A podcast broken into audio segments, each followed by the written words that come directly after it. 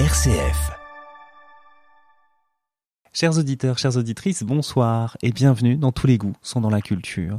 Je vous propose aujourd'hui une interview avec Olivier Sichelski pour son premier roman Feu dans la plaine publié par le Rouergue Noir. Ce premier roman, c'est l'histoire de Stanislas Kosinski qui, ancien militaire, vit très loin de la société et du monde, en pleine montagne dans une forêt. Au début du livre, il parcourt tranquillement son terrain jusqu'au moment où il découvre des traces bleues et ces marques bleues montrent une infraction. Et là, il se sent atteint. Alors il va voir la mairie, il va essayer de mettre fin par les mots, par le dialogue, à ce, ce désaccord, on va dire, de voisinage. Et en fait, assez rapidement, il s'aperçoit que les mots ne suffisent pas et que se déclenche bien malgré lui un flot de violence. Ce premier roman commence comme un fait divers et se poursuit avec beaucoup d'intensité, comme un roman noir, avec ce qu'il y a de plus profond et de plus tragique. Euh, j'en profite pour vous préciser qu'il sera présent à l'espace Leclerc d'Olivet le 21 octobre de 14h à 18h. RCF, la joie se partage. Bonjour Olivier Sichelski. Bonjour. Vous publiez votre premier roman Feu dans la plaine chez Rouergue Noir. Est-ce que le, le, le, parti pris déjà de votre histoire ou ce qui a motivé l'écriture de ce roman, c'était cette idée de comment un homme qui est hors de la société et qui volontairement est hors de la société et veut s'en préserver, est rattrapé par, par les autres?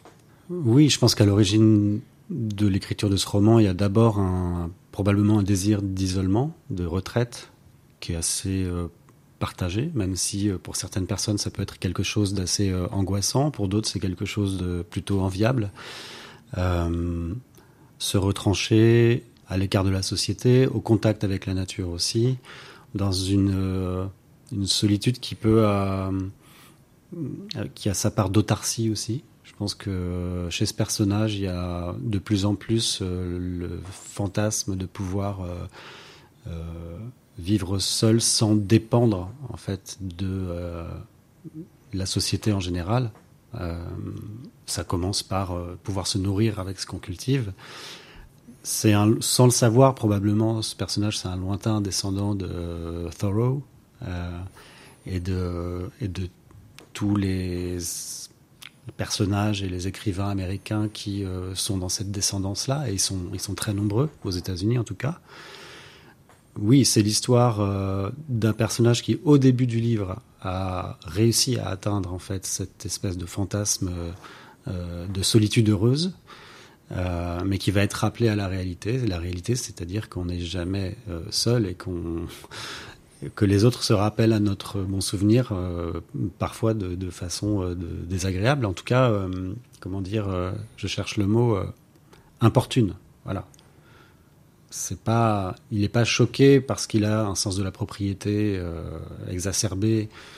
Euh, voilà, il va pas mettre des barbelés euh, autour de chez lui, ça c'est pas possible. Mais euh, je pense habitué à considérer cet endroit comme une extension euh, de lui-même.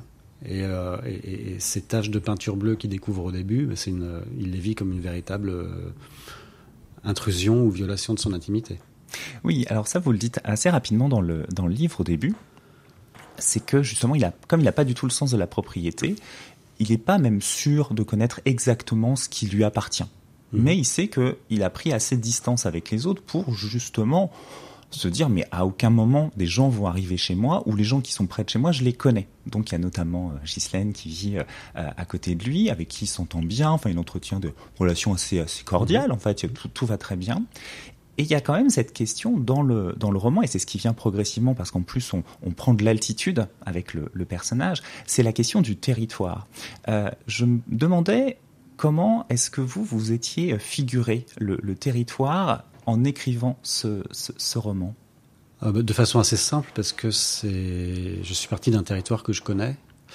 Euh, et, donc, et que je me représente euh, donc assez euh, que je me représente assez clairement, même si à mesure que le livre avance, on s'en éloigne et le territoire et les paysages deviennent de plus en plus, en tout cas, se réfèrent à des souvenirs euh, ou à des fantasmes. Et à mesure que le personnage part d'un territoire que lui maîtrise très bien, le plus proche de sa maison, c'est le jardin, puis après il s'éloigne, il connaît Il connaît la topographie, les arbres, mais plus il s'en éloigne, plus sur son terrain même il y a de l'inconnu.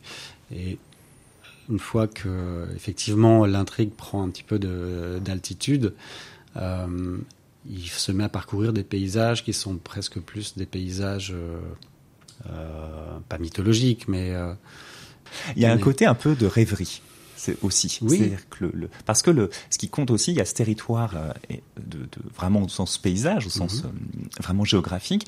Et puis il y a aussi ce, ce, territoire, si je puis dire, qui est le corps du personnage de Stanislas. C'est-à-dire qu'il est euh, c'est, on comprend, donc c'est un ancien militaire, euh, donc c'est, c'est quelqu'un qui a une certaine force quand même, et qui ne prend pas vraiment soin de lui. C'est-à-dire qu'il est, euh, il se rend compte, hein, il le dit même aussi mmh. ouvertement, qu'il mange moins bien que d'autres personnes, de ses voisins, si on peut dire. Euh, donc, il est là et puis il, euh, ouais, il est quand même maltraité à la fois par lui-même mais aussi par les autres. Il y a, cette violence-là qui l'atteint au niveau du corps et vous passez aussi beaucoup de temps à, observer le corps de, cet homme-là. C'est vrai que c'est un corps qui a été façonné par, euh, l'armée, par l'exercice physique, euh, par des, exercices assez intenses.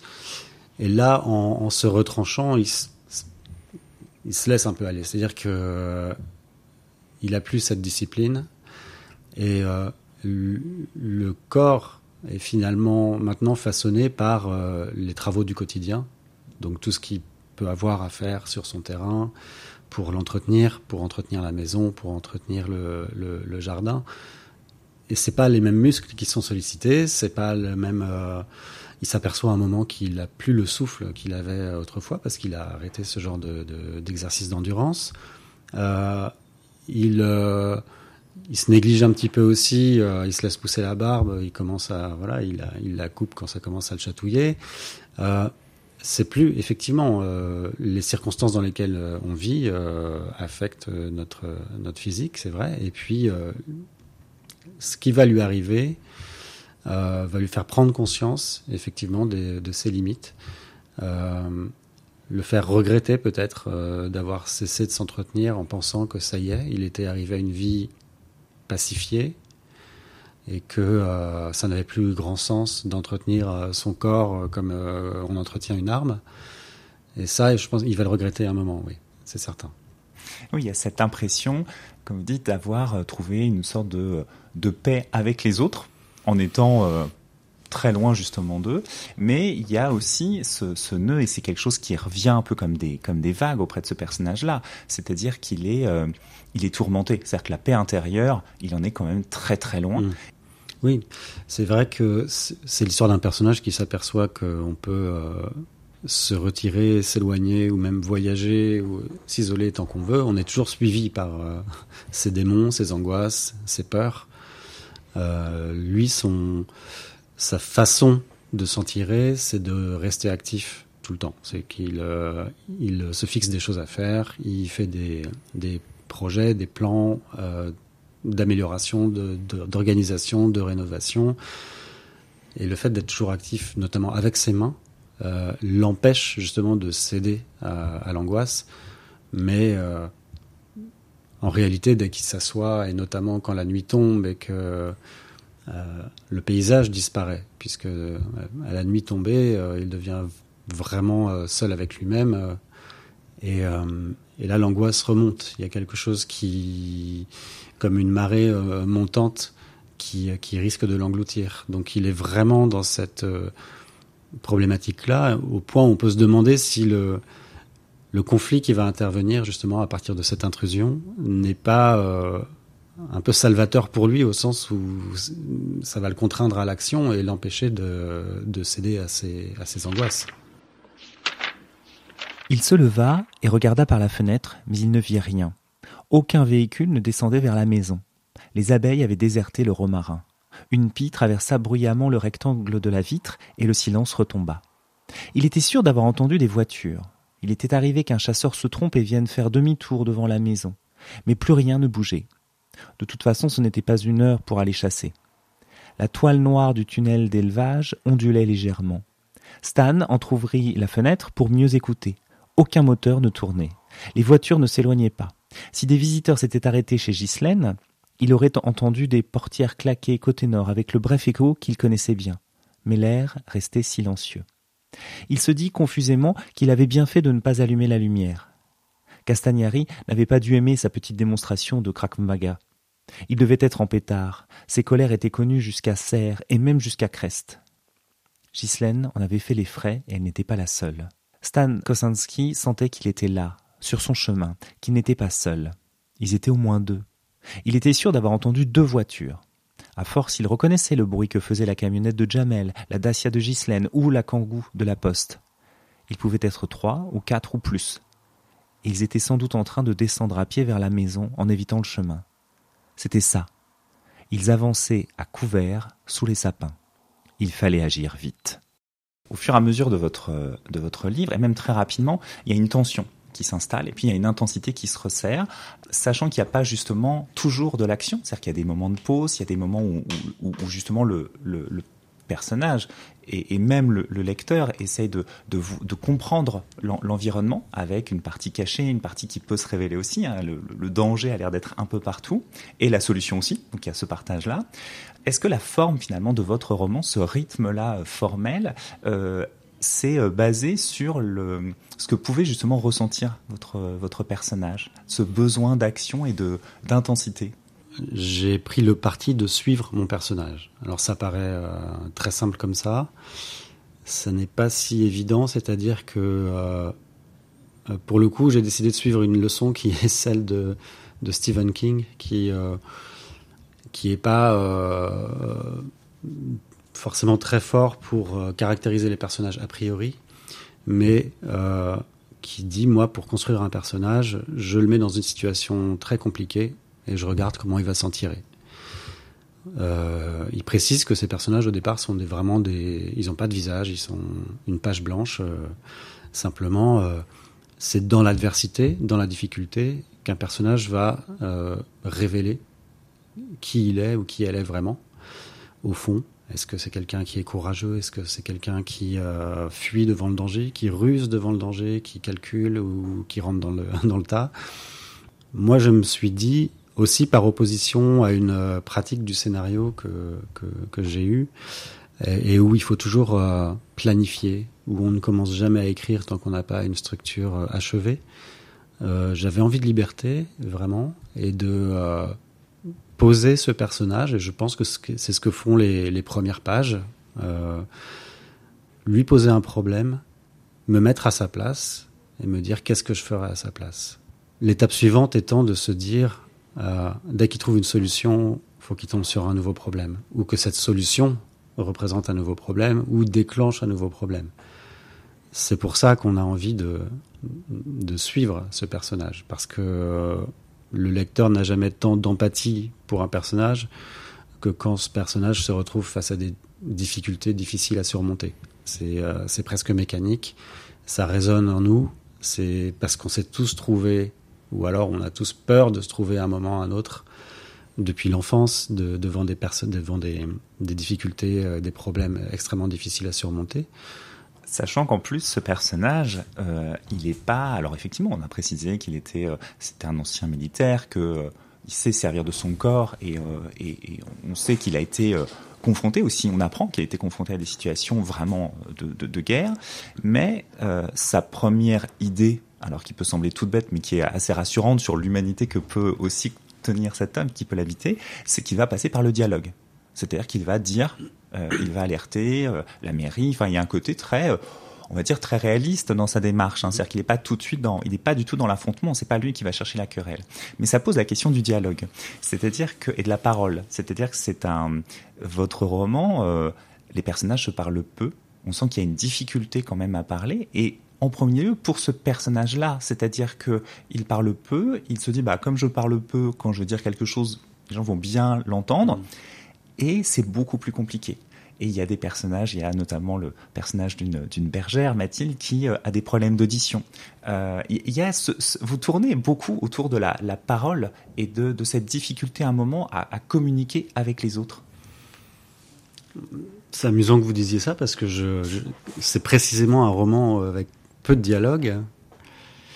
Euh, donc je n'envisageais pas euh, du tout les choses de cette façon-là. Mais si vous le dites, c'est que c'est vrai. pour moi, c'est plus un, effectivement, c'est un, roman, on pourrait dire d'action. ça m'a presque frustré d'ailleurs parce que je trouve très agréable d'écrire des dialogues. Euh, je sais pas pourquoi. Il y a un plaisir euh, presque enfantin euh, qui consiste aussi à noircir des pages parce que quand on écrit des dialogues, on voit que ça avance. Si vous voulez, ça avance plus vite. On a l'impression que l'écriture progresse. On se dit, voilà. Et, c'est là aussi où parfois les, les, scènes deviennent vivantes dans le dialogue. Mais mon histoire s'y prêtait peu finalement. Voilà, moi j'ai pas envisagé ce livre comme une réflexion autour du dialogue, mais effectivement, euh, le fait que ce personnage euh, soit pas un grand communicant, c'est un aspect très important euh, du personnage. C'est, Après tout, il s'est retiré euh, pour ne pas avoir à parler aussi. Ce, roman, c'est ressemble au fur et à mesure à un parcours initiatique où là, il y a un enjeu très fort, c'est vraiment sa survie. Et, mhm. et, de se dire, voilà, est-ce qu'il va tenir? C'est pour ça qu'il y a un suspense très enfin, on va dire euh, vital, parce que mhm. c'est vraiment est-ce que ce personnage va réussir à, s'adapter, à observer et à mhm. comprendre ce, milieu-là, sachant, euh, vous, le mentionniez, le, fait qu'il écoute, et ça c'est effectivement très important parce que on sent qu'il fait pas une grande confiance, euh, il n'a pas une grande confiance envers les autres, et c'est quand il est caché et qu'il écoute où il, est, où il arrive finalement à mieux comprendre La, situation. Donc c'est vraiment la vue qui brouille euh, à chaque fois les choses et il doit toujours se baser sur le son. C'est un roman qui en fait est très, euh, très sonore, euh, étonnamment même. Moi j'ai eu l'impression qu'il était particulièrement olfactif parce que il y a une au fur et à mesure de, de, de, où, il progresse en fait dans son dans son aventure, il, il développe aussi un odorat de plus en plus fin, pour les mêmes raisons. Euh, mais effectivement, euh, c'est également extrêmement sonore euh, et je pense que ça vient aussi du fait que dans l'isolement, notamment en montagne, on, on, entend des sons qui viennent de très loin. On repère très facilement des sons inhabituels, insolites, inquiétants, voire menaçants. Et c'est une faculté qui le c'est même pas une faculté qui développe, c'est un, c'est une sorte de réflexe. Euh, de la même façon qu'il entend, euh, il, entend la, voiture du facteur euh, dix minutes avant qu'elle arrive, parce qu'avec l'écho sur les montagnes, c'est, ça c'est tout à fait plausible. Il écoute tout de cette façon-là. si un, un, oiseau, si un pivert n'est pas dans l'arbre où il est d'habitude, il le repère euh, parce que ça fait euh, des semaines que le pivert est dans cet arbre-là et ça fait partie de, euh, oui, de ses points de repère en fait. Donc, oui, c'est un roman, un roman sonore parce que l'écoute supplée aussi aux limites de la vision. On peut souvent entendre des choses plus lointaines ou plus fines que ce qu'on pourrait voir. Bah, merci beaucoup, euh, Olivier Sichelski. Merci à vous, merci de m'avoir lu. Je vous rappelle donc que le premier roman d'Olivier Chiselski s'appelle Feu dans la plaine et qu'il est publié par le Rouergue Noir et vous pourrez donc retrouver l'auteur à l'espace culturel de Leclerc, Olivier, le 21 octobre de 14h à 18h. Je vous souhaite une excellente soirée, une belle semaine et je vous dis à lundi, si ça vous dit.